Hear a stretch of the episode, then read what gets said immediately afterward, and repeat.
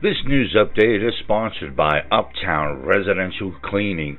Uptown offers cleaning of small businesses, offices, foreclosed homes, occupied homes, churches, and yes, they even do windows.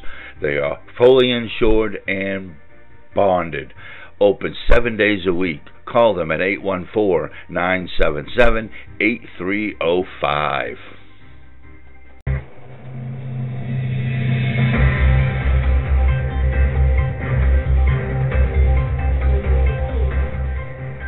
Okay, this is the cameraman with your Bedford County news update for January the 17th. A one vehicle crash occurred on January the 15th on Hyndman Road in Londonderry Township.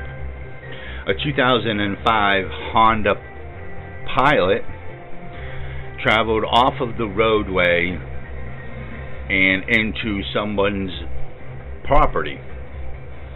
The vehicle was not damaged, there was no injuries, however, there was property damage as a result of the crash. Police did not release the name of the driver. A drug possession occurred New Year's Eve on Quaker Valley Road, East St. Clair Township.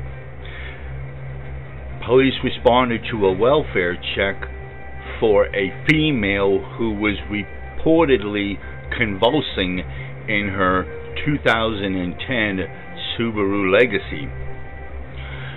While speaking to the operator,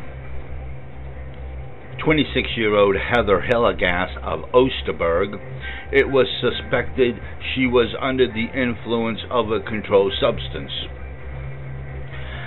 A failed sobriety testing was completed and the female was arrested for suspicion of driving under the influence of a controlled substance.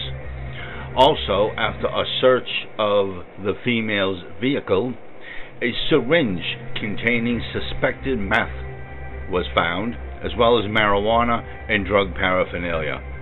Charges are pending in district court.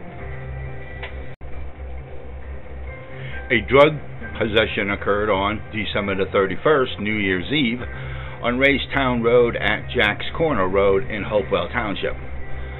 Police conducted a traffic stop on a 2001 Volkswagen operated by 33 year old Isaac McNally of Saxton.